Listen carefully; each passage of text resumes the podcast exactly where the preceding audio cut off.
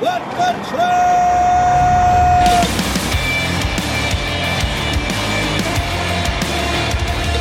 You are listening to What the Truck. Truck it. Welcome to your Nooner with Dooner back here in Chattanooga. Hope you all had a safe trip out to Cleveland or a safe trip back from Cleveland. It's a great trip. Got to see so many of you. I need to get out more often. It was a good time.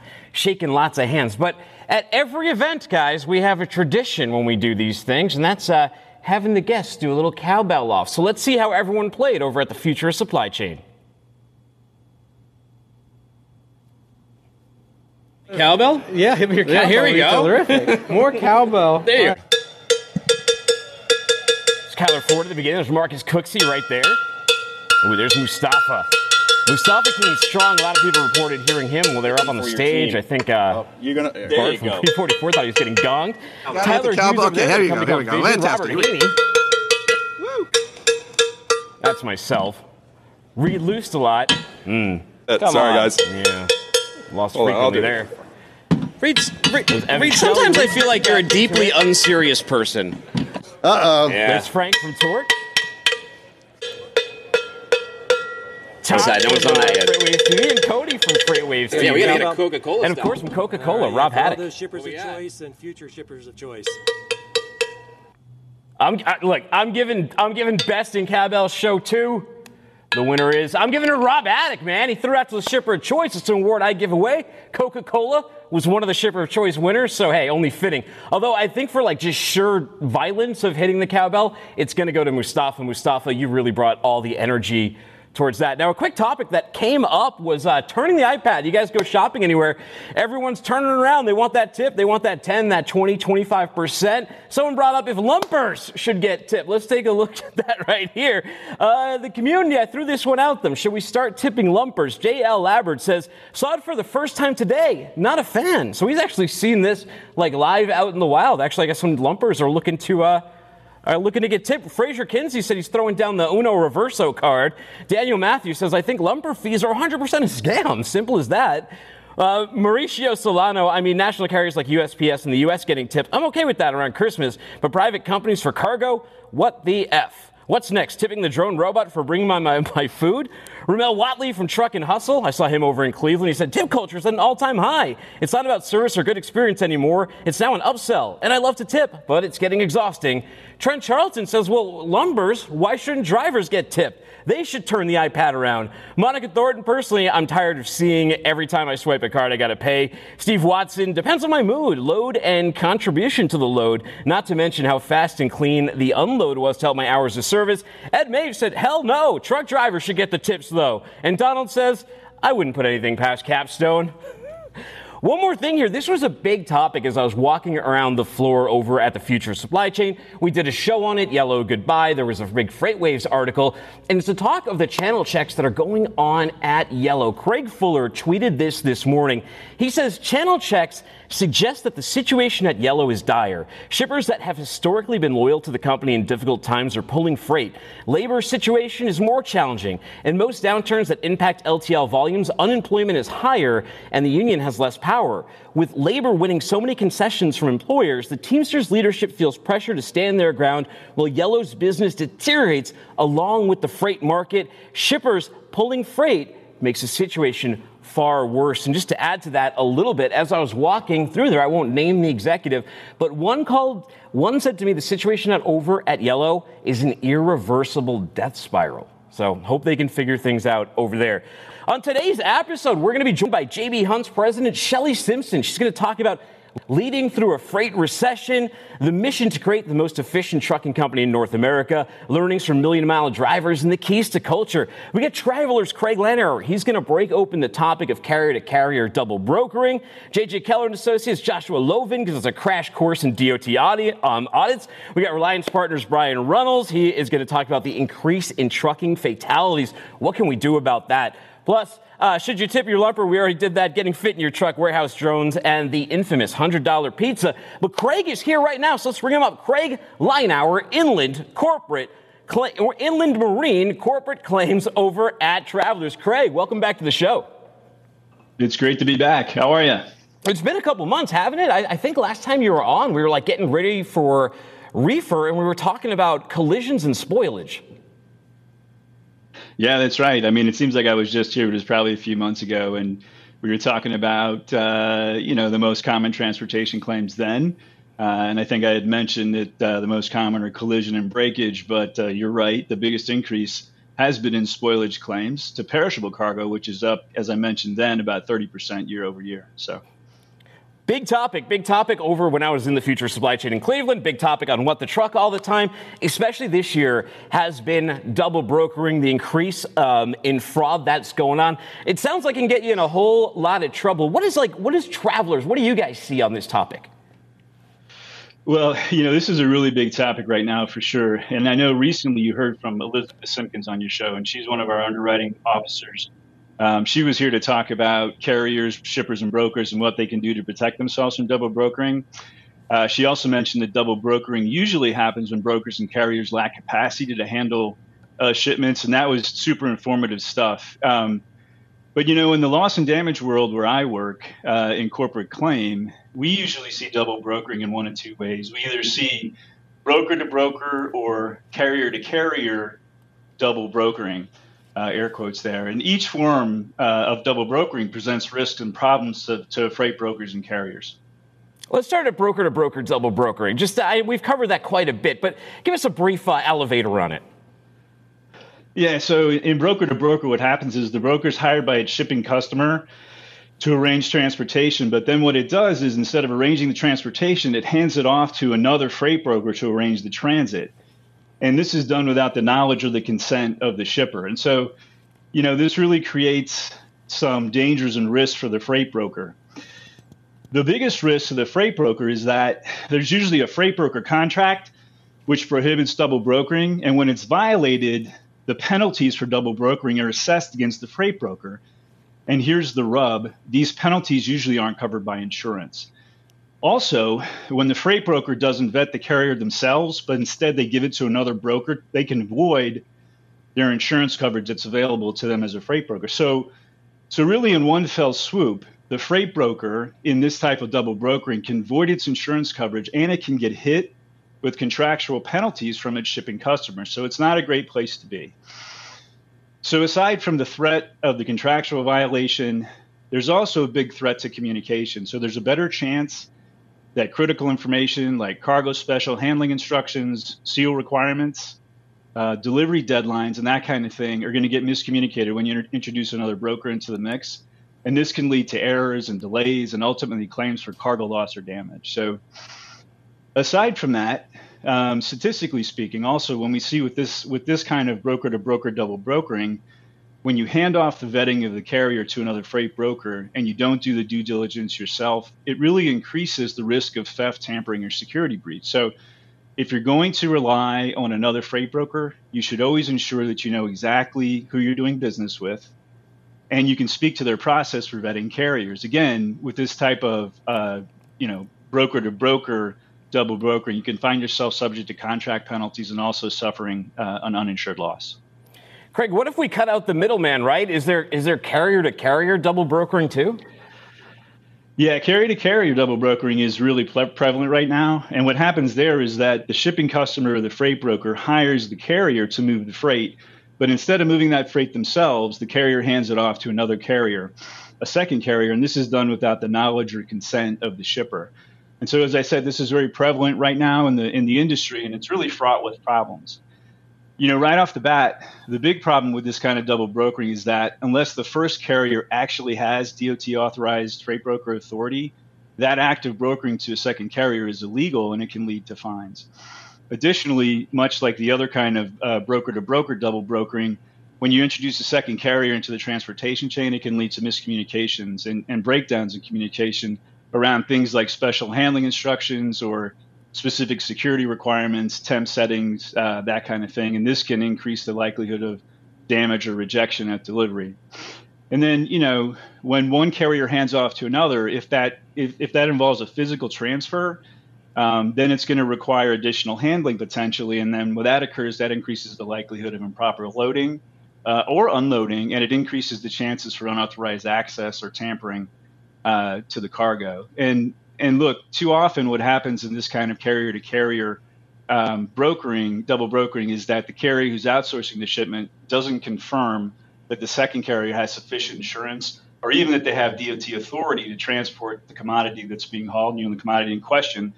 And so they really aren't conscious of the effect that double brokering has on their insurance or that of the of the freight broker who tendered the freight to them. So many times this simple act of double brokering can void uh, all potential insurance coverage.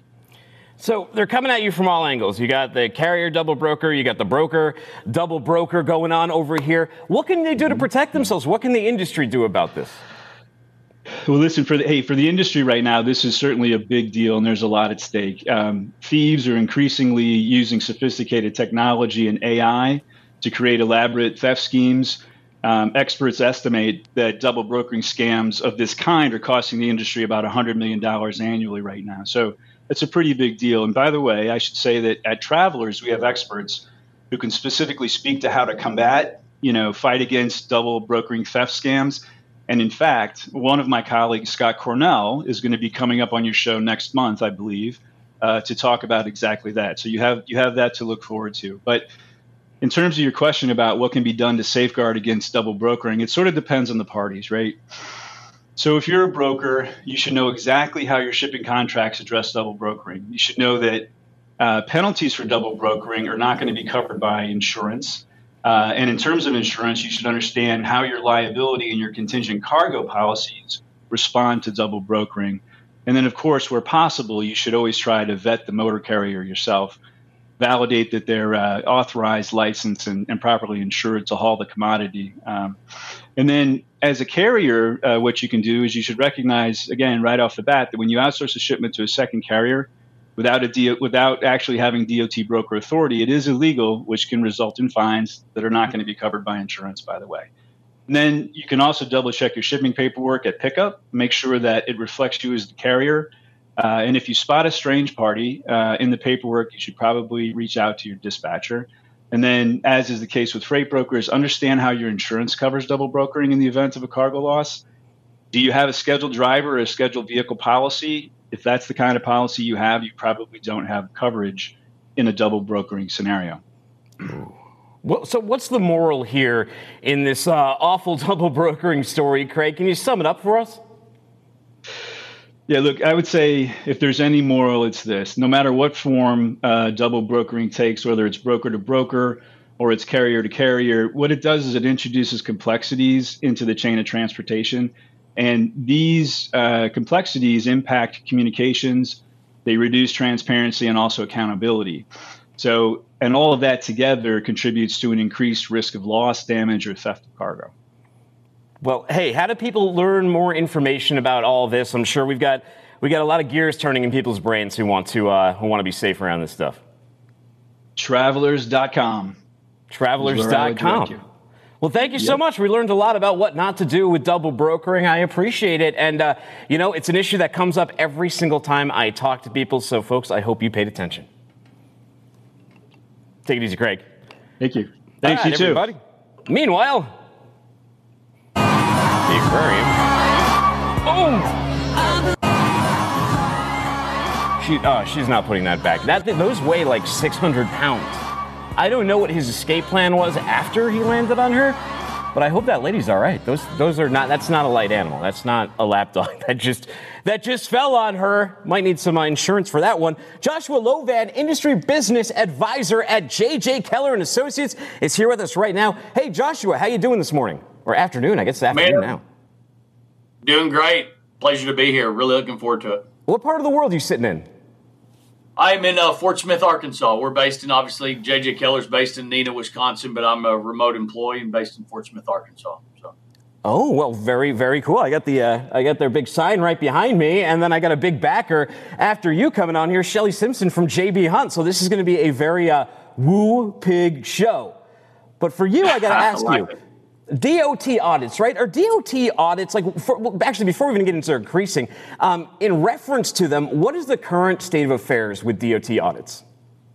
You know, the, the pandemic, COVID 19, really kind of put the government behind the eight ball with social distancing, things like that. But coming off of the pandemic, uh, you know, the audits increased 54% in 2022 from 2021. So uh, they they the fines and penalties we also that they were up 40% last year year over year.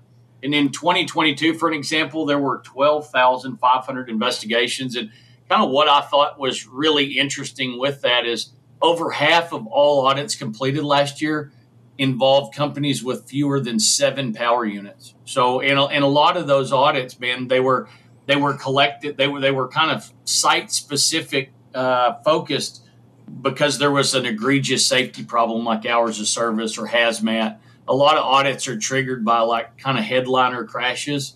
And uh, so you don't have to be a large carrier to get audited, as we talked about.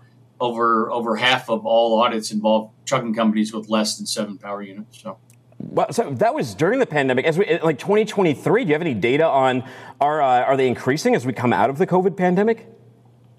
Yeah, we really feel like that they, they are increasing, and, and and we'll get into why we we really believe that here in a little bit. But but yeah, uh, in 2022 there were almost 26 million dollars in fines collected.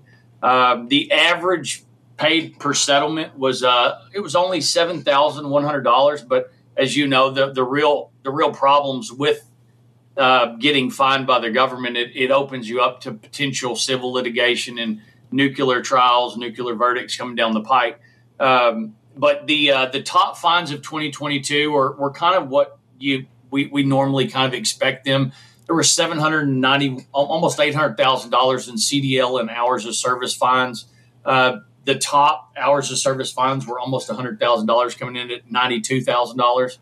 And uh, anytime, again, with the hours of service theme, if there's a deliberate uh, falsification, we saw fines that were $88,400. Uh, and then your drug and alcohol testing fines were hovering around that seventy-five to eighty thousand dollar mark. Those are all increased uh, seven eight percent year over year as well.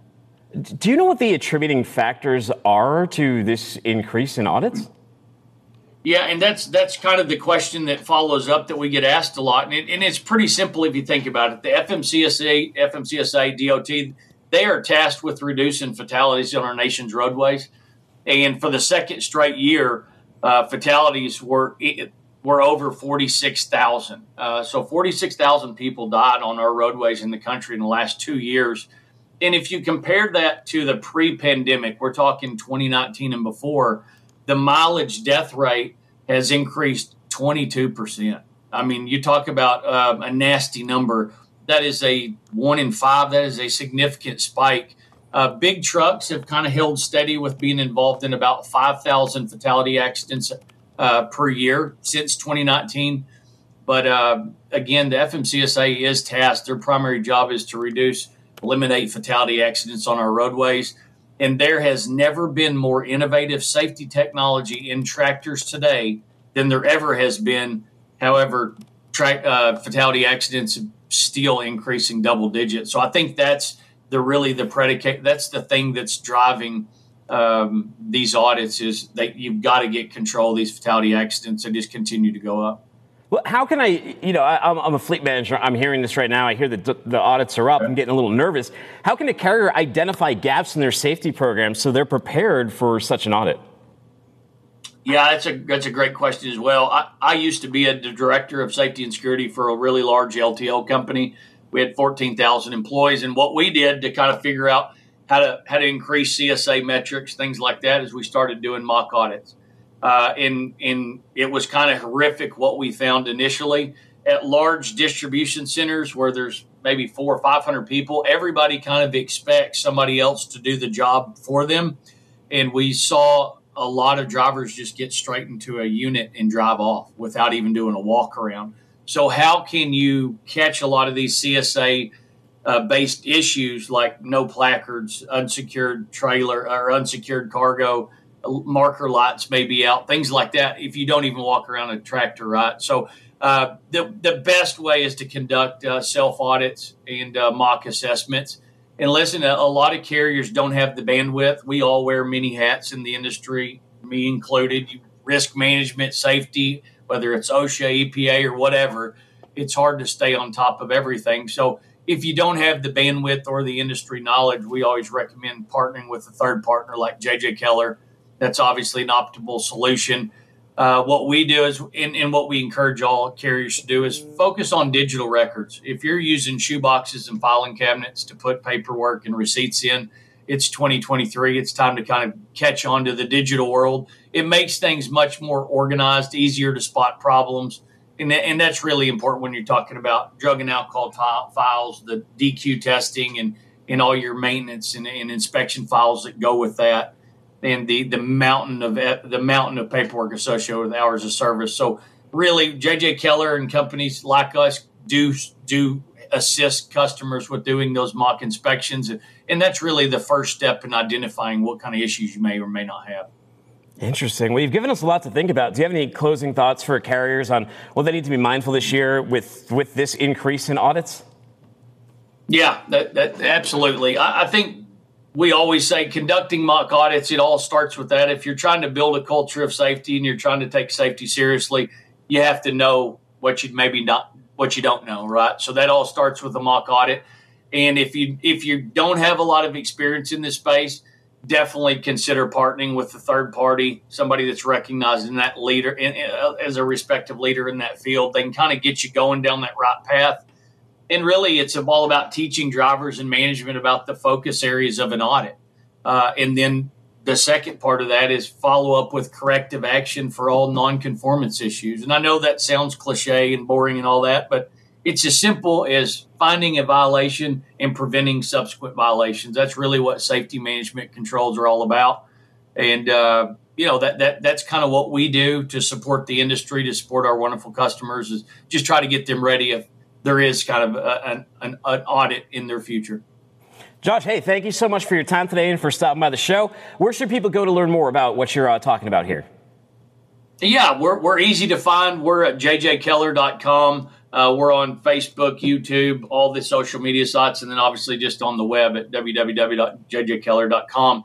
And if you learn more, like to learn more about audits, inspections, other industry pain points, we do have a special virtual event this Thursday called the State of Fleet Management.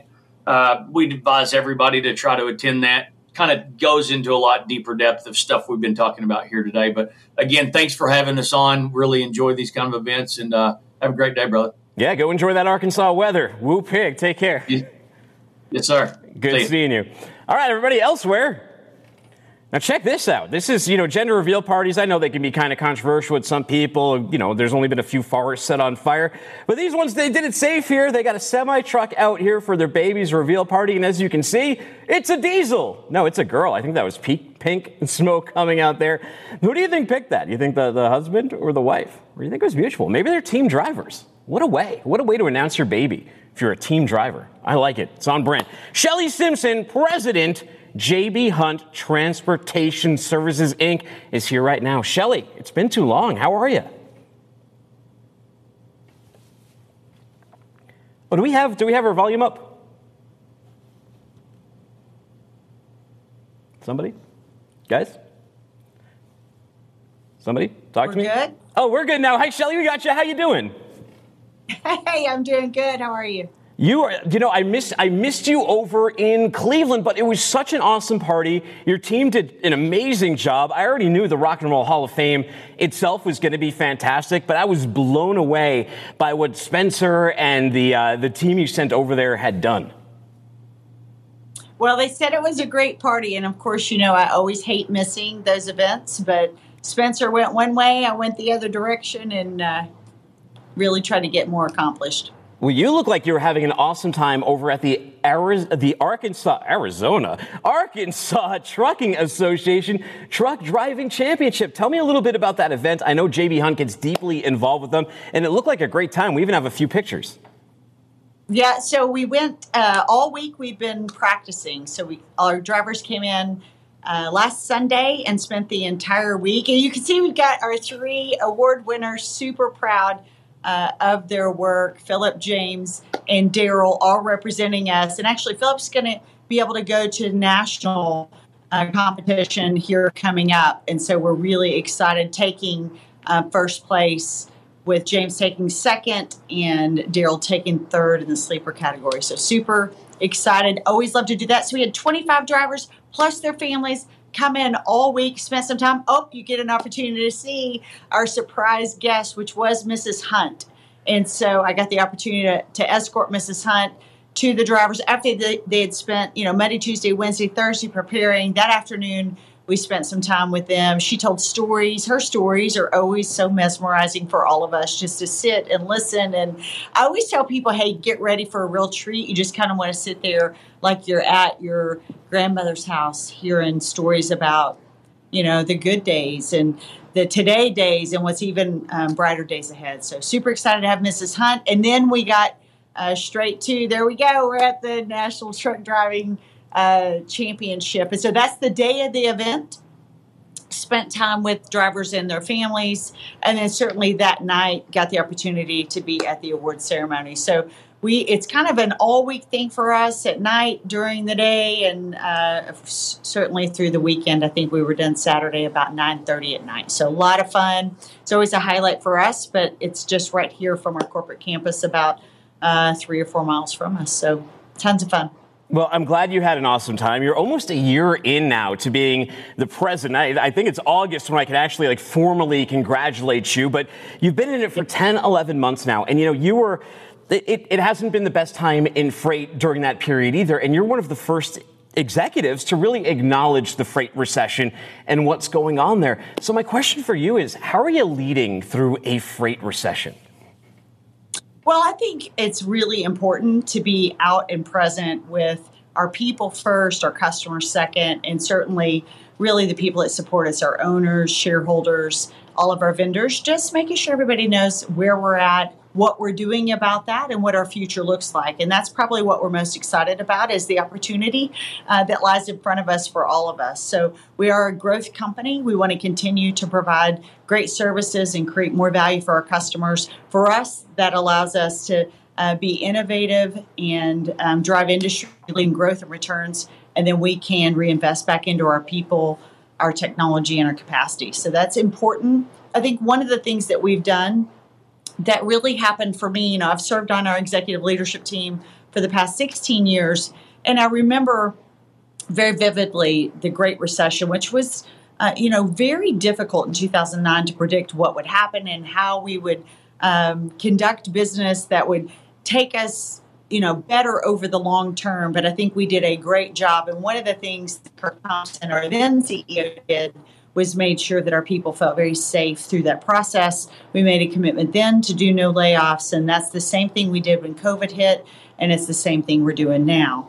And I think for us, it's, you know, the, the freight recession is short term in nature relative to being in business for 61 years, and we have to be mindful of our cost um, in the areas that we can really um, reduce costs we're working on, but we also have the big picture in mind, which is it's not a matter of if, but when we're going to come out of a freight recession. It's really important for us to be strong on behalf of our customers. And so we're coaching our people through that. What are the things that we can do that make us strong on the uh, outcome of this? And one of the ways we want to do that is really one of our foundations, which we call people uh, people you trust. And so it's important. We've grown so much over the last five years that we have a lot of new people.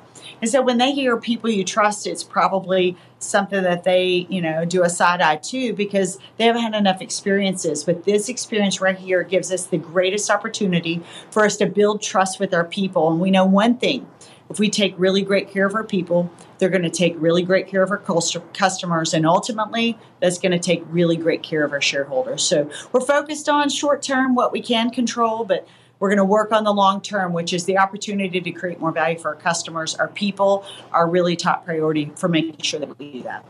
What do you think drives more innovation? Is it the good times when the war chest is overflowing, or is it the tougher times where innovation makes you really have to think and be smart and get efficient? Well, I think it can happen in both times because if you think about you have to be open to change. And so when things are kind of the same or just what I would say more static, there's not a lot of reason for change. You know, through COVID, supply chain crisis, both customers and transportation providers had to think differently about how we would service our customers' needs and also how you know what's the best way to transport goods so that was one way that we created a lot of innovation but right now we're having to think about innovation as well. And so, how do we think about uh, long term how we help our customers? What are new ways and different ways that we can really um, become more efficient? I think you know our mission statements to create the most efficient transportation network in North America right now is a great opportunity for us to do that. We've been sharing that supply chain costs are too high including our own. And we're working on ways to be more efficient. We want to make sure that we can share that back to our customers. And so now we're kind of on the other side of that. When you think about how a customer, how you create value, it's people, process, and technology um, that helps create that. And they always look for, um, you know, do you have capacity? Do you have the right service at the right cost? During the supply chain crisis, they were mostly focused on capacity. Today, service is a given. They're very focused on cost. And so we have to be more innovative together on how we eliminate cost in the supply chain. So I think it happens anytime that there is.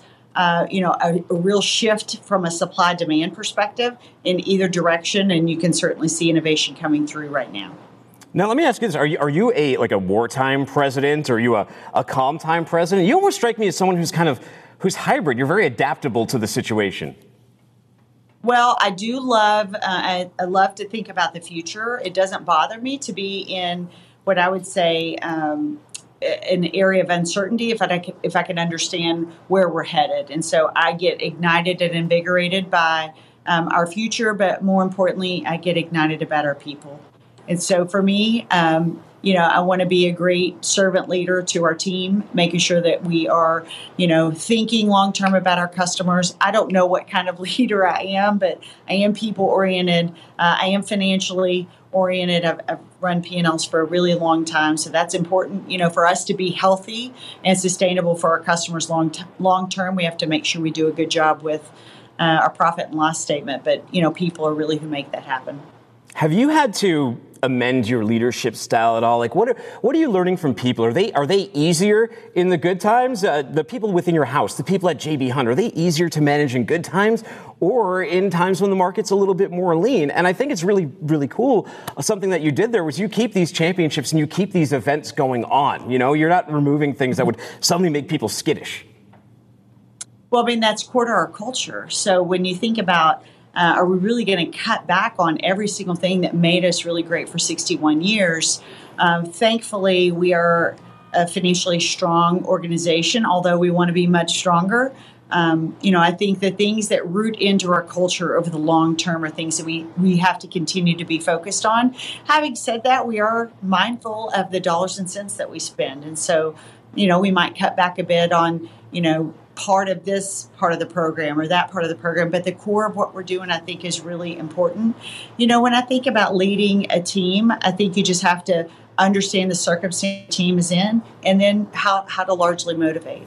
Um, I think that's important in either scenario. So I don't know if it's um, different or harder um, or easier. I think being connected, though, is one of the most important parts, especially going through this right now. And so that's something I think all of us are doing as leaders at JB Hunt, just making sure we're present with our people. I think I shared with you one of the things I wanted to make sure I get accomplished the first year was listen, learn, and connect. I've been to probably about 70 locations now, thousands of our people.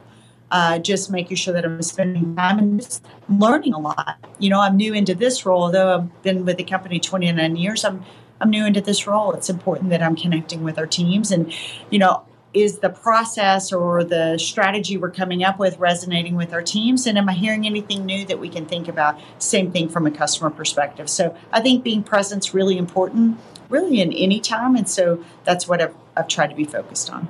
What have you what have you learned or what have you heard during this process of listening and learning? Well, I think one thing, um, you know, it is cliche. So many people say people are our greatest asset, but um, you know, Mr. and Mrs. Hunt really believed that. They really believed in people. So many of our people grow up in the organization and stay, you know, from hire to retire. And if you if you get out and you see the faces of our people, with thirty six thousand of our people, most of our people are located outside of where I'm at, and um, was no surprise to me. But what I've adored about being out is seeing our people, hearing our people, and recognizing really why we are great at what we do is our people do make a difference. Um, it's not cliche; it's really true. And so, um, you know, I had on our, our, company foundations are people, technology, capacity, and I had on this T-shirt on Friday night. We had a, a dinner with our drivers and families, and I had a friend of a driver come up to me and said, "Hey, you're missing something." On your shirt. And I said, What am I missing? And he said, Safety. I said, No, I'm, I'm not missing it. Uh, he said, Well, I'd love to hear your perspective. I said, Well, who produces great safety results? And he said, Well, people. And I said, You see people at the top of my shirt. Our people are what makes really great safety. And so when you think about the results of JB Hunt Transport, you really have to think about the people sitting in every seat, whether they're on the road uh, right now in Chicago, uh, taking a load to our um, terminal or a maintenance technician in Atlanta or somebody here in the back office that's helping facilitate, um, you know, goods to move.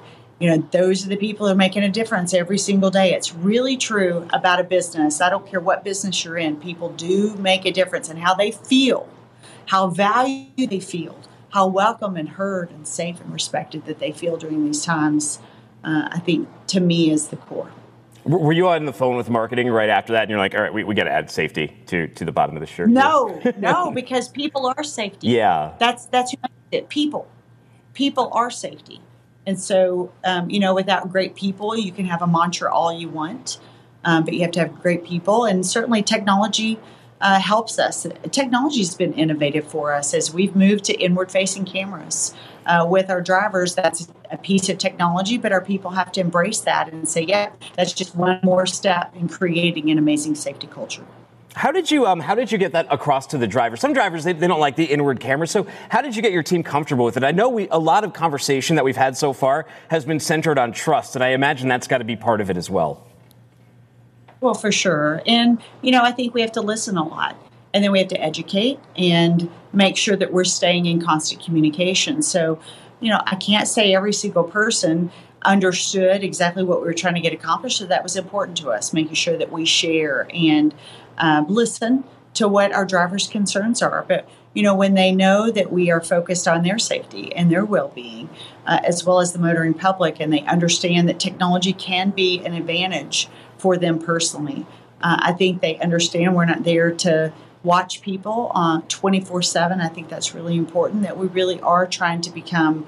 Uh, we want to eliminate all accidents. You know, that would be the best of the best. And so, anything that we can do to continue from a safety technology perspective to evaluate and then determine how that best fits into our business is something that we're going to be open to. And um, so I think when they hear from that perspective and we listen to them and allow them to see the technology for themselves, I think we have quite a few champions that are helping us through that process. Now, Spencer, uh, Convoy, Uber Freight, they were on this show to make that big announcement a, a, month, maybe it was two months ago. Everything's starting to blend together. But I was curious from you, because you mentioned it before, you mentioned your mission, right? To create the most efficient trucking company in America. How does this collaborative consortium fit into that? Well, I want to just do a little uh, edit to what you said. Sure. It's actually the most efficient transportation network. So we could have said transportation company, and then we wouldn't be thinking about you know everyone in that. But when we think about our mission, it really is going to be um, putting the greatest of minds together. That includes really um, our entire industry to think about the waste that exists in the supply chain. And that's just one example of ways that we're trying to work more closely. It is a consortium, uh, which means we want as many people really involved as possible. And so it's not a software we're trying to sell together, or it's not something uh, that everyone can participate in, so that's shippers and carriers alike. So, how can we bring the standards for our industry that really helps solve for a lot of the waste that exists? That's one of the examples that we're using uh, that helps us with our overall mission. You know, one thing I always appreciate, especially when I go on JB Hunt social media, is you honor your drivers, you honor your million milers. You have three million milers. You have five. Actually, what is the most million miler you have uh, at JB Hunt? We have three five million mile drivers. Three five million mile. What do you learn from them, and what do they teach you about culture that you hope to internalize and spread out through the JB Hunt ecosystem? Well, you know, they they would tell you that safety is uh, key in what they do. It's something that we don't just say, but we try to live when you're in the cab of the truck. That becomes you know the most important component for a driver to think about for themselves as well as everyone else. I love listening to our million mile drivers. They've been with the company for a long period of time. It takes anywhere from um, around 10 years, if, if you will, to, to achieve just 1 million miles. It's something that they know to wear with a badge of honor. And actually, when you achieve 4 million miles or 5 million miles, we actually put up a banner at our corporate campus. And you know, the, the big light poles that typically you'll see in like a downtown area, you'll see those banners with their names. This is how special they are at 4 million and 5 million miles. They are so special that they get their banner placed at our corporate campus on a light pole because that's how few four and five million mile drivers there are in the profession. And so, um, you know, there are celebrities, but also they have a great voice for us to think about what we should be doing differently. And they become our safety culture champions. They uh, really help us not only celebrate, but really ingrain that people you trust um, from a safety perspective, they're really the ones that make that happen. So we're very proud of them. And you know, when you come to our corporate campus, we have a million mile wall of fame, and those drivers get their names etched into that million mile wall of fame. It's actually sitting right out in front of our million mile auditorium, um, and so that's something we celebrate. We honor them, and we recognize it's harder to be in that million mile club than what many will uh, recognize or understand. It is, um, you know, like the top of the top of any profession. Um, very, very difficult. When you see a five million mile driver, whether that's at JB Hunt or someone somewhere else, you just have to sit back and think. Those are the drivers that make you and me comfortable going down our nation's highways. That are really using the tips uh, that we train them from a Smith system with safety, making sure that people are safe. You know, as someone who is going minivan shopping after the, the show today with, with little kids, I, I very much appreciate that. Shelley, thank you so much for what your team does. You know, I, I, I, love going out to your events and when you host them at ours. It's obvious that when you honor your million milers or you do anything internally, you throw just as good a party for your team. G- great stuff. Good to hear about your leadership. People want to know more about JB Hunt. Where do I send them to? Very simple, jbhunt.com. Shelley, you're doing Lord's work out there. God bless you. Thank you so much for coming on the show today. Thanks so much. Take care. Take it easy. All right, we got um, we got one more guest over here in the bullpen. It's Brian Runnels, VP of Safety over at Reliance Partners. Brian, it's been a minute. How you doing? Good, sir. How have you been? I have been uh, fantastic. Just got my sea legs from being out in Cleveland, you know, Lake Erie, all that kind of stuff out there. But now I'm back in good old Chattanooga. Yeah, I, I had to get my uh, my flatland legs back underneath me because I spent uh, a week in the mountains uh, last Ooh. week. So, yeah, what, I had to come back to reality. Yeah. I was out riding. Uh, there's a group of us that get together every year, and we, we go ride the mountains for a week. So it same week every year, same group of guys. We come from all over, and it's just it's a good good break but yeah now we have to go back to work so yeah. Yeah you know and we have a we have a pretty serious topic today because we're talking about the increase in trucking fatalities over the last couple of years and whether it's an operational or safety issue. So i got to ask you first why is there incre- an increase in fatalities or, or how many is how big is the increase?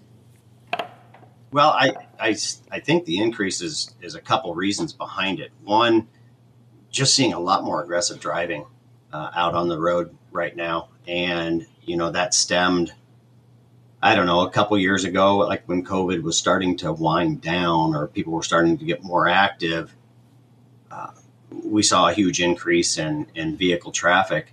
But I, I also think that it has something to do with the operational shift in freight, uh, meaning there are more trucks now in congested areas operating more miles in those areas than than ever before. And and that's due to you know you, you see distribution centers and and manufacturing facilities going up all over the place around major cities. So I, I think when you take that much equipment off of long haul type freight and make it more regional Um, we're seeing drivers, you know, having to, to make a change in operation uh, as far as they're hitting docks more uh, to, to get unloaded and reloaded. So there's more pressure on them to get miles. And um, I think that's all playing into a reason that we're seeing an uptake, uptick in, in crashes and, and fatalities, unfortunately.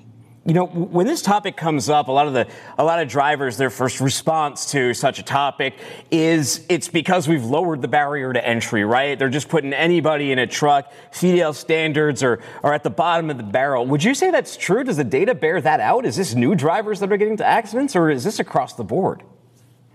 You know, I, I think it's it's more across the board because you know the safety technologies on cars and trucks have increased so much in the last five to ten years. I mean, it, it's weird to say, but it's safer now to get in an accident than it ever has been because of the the safety technologies that are out there. Um, you can say it is due to inexperience. I'm not necessarily going to say it's due to you know the age of the drivers because you know let's face it, the average driver coming into the truck is around 40 years old.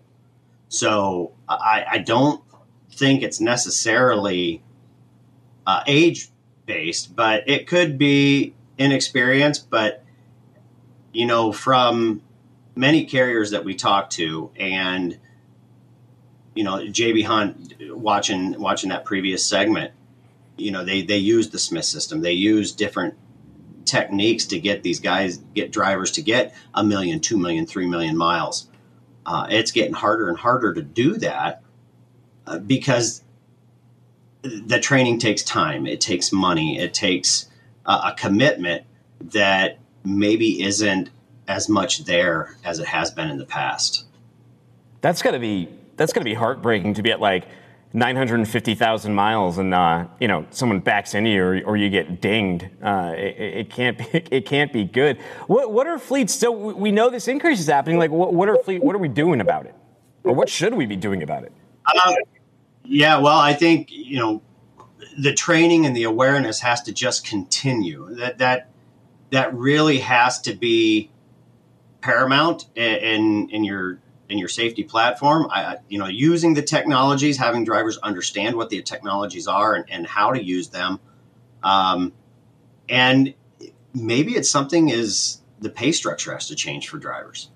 Uh, you know, I know that when you're based on a per mile basis, like we, we always had been in the past, the, the goal was say 3,000 miles a week. Well, that just, that just doesn't happen as much as it used to. You, you could see the numbers uh, as far as the average truck mileage was 92 or 93,000 miles three years ago. And last year it was around 80.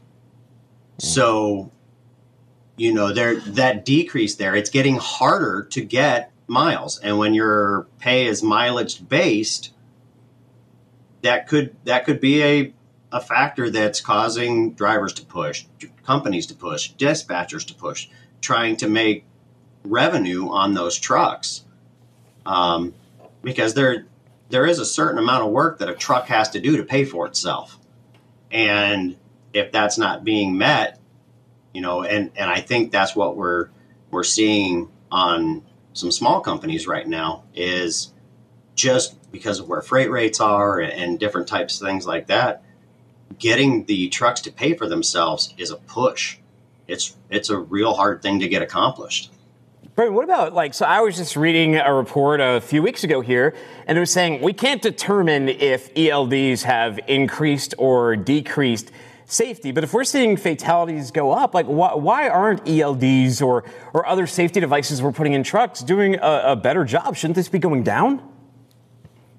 Well, it, it should be. And, you know, it all, it, it kind of with the ELD, it plays back into if you're spending more times at docks and you're spending more times in congested areas going slower and trying to make up time when you get out of those because you are under a absolute ending of your day.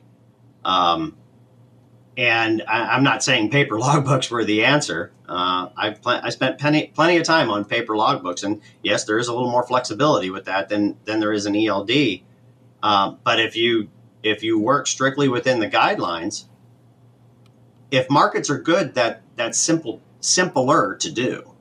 Um, when business owners are being, I wouldn't say threatened, but under the the fire of, hey, if this loads late, there's going to be a fine, or they're not going to use you any, the, the broker's not going to use you anymore, or something like that. Right now, trying to get freight is difficult enough.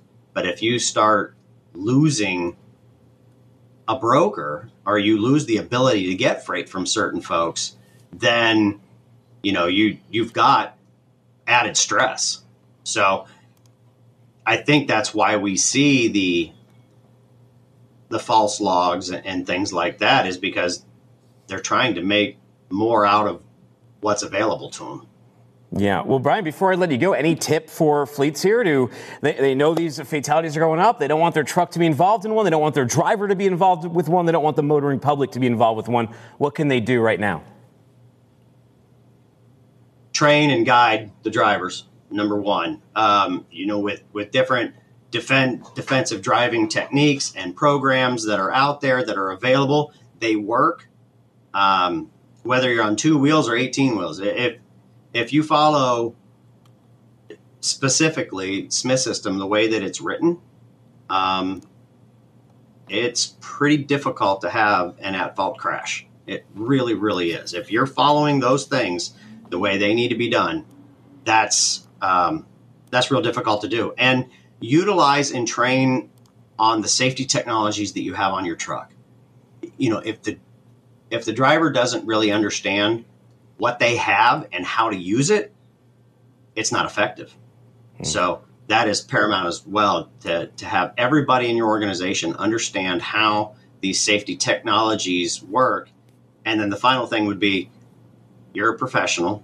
I understand that it's very tough out there. Um, I've been out there, I know, but it's you are the professional and you have to take a, a step back and take take a breath and um, you got to do what's right because you know when there's a crash involving a big truck, it's always so much more um, devastating than a car running into another car. Yeah. Brian, hey, thank you so much uh, for keeping us safe out here. I'll let you get back to nursing your saddle sores. I know you you had that big bike ride. I'm sure I'm sure you're doing fine back there. If you want to learn more in the meantime, where do I send them to? hey, send them to reliancepartners.com. Uh, on you know our social media platforms are always open for for discussion, and you can reach out to me as well. Brian, hey, thank you so much. Have a great day.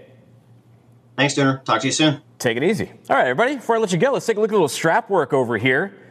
This is uh, usually these are you know horrific. You're probably expecting these things to snap, but once in a while I show a good one. And this one, and usually it's because they're so good, right? They're so satisfying to watch. This is one of these, a box being dropped on the back of that trailer there. In fact, Rob Carpenter, he says these crane operators are like drivers. You got exceptional ones, good ones, bad ones, but for drivers, rate the pin work is more like it. I can't tell you the number of dray drivers that don't check and lock those chassis container pins. I don't think that happened here. This one looks textbook to me. Michelle Baker, she says, I would have never imagined a day when I would be glued to rate the strap work videos priceless. And they tell such a story about this underappreciated skill and science. Wow, former director at the, uh, the Disney Institute. Jeff Dixon, he's got nothing more to say other than precision, and Kelly Clemens says absolute perfection. I got to agree with all of those. Now, here's another video. This one comes out of Bob, who do we got here? Bob Kelly out of Fox 29. You ever been tempted to do this when you're stuck in traffic? This was on 95 back by Academy Road. And you can see these idiot drivers right here. They realize they're stuck in too long a row of traffic, so they're just turning around, driving the wrong way, and heading towards the exit. Where are the cops? Where's the cops, man? That guy needs a ticket. All right, what else we got? Oh, cruise ship chaos. You guys like cruise ships at all? Check out what was going on here. This is these were passengers on a Royal Caribbean ship over in Florida, and we get the volume up on this too. I want to hear this chaos. Yeah, here we go. Passengers, oh. passengers are struggling to stand on this ship, and as you can see, there's deck chairs like projectiles flying all over the place. That one stroller, thank God there wasn't a baby, and it almost got crushed. Apparently, this was on the Independence of the Seas that occurred oh at port. They weren't even on the water yet. So imagine that thing you get on your boat to go for your cruise, and next thing you know, grandma's luggage is flying across the pool. As you can see here, people are just like, they're just trying to get to safety. I don't think people even have their rooms or are checked in yet. So you have them trying to use this, use the railing to, guide, to block them from the seawater. But that person, I think, just got a deck chair off their head. Incredible. Incredible. Well, instead of going on a cruise ship, why don't you do a little exercise? I'll let this video play you out. Let's look at this driver and how he gets fit outside of his cab.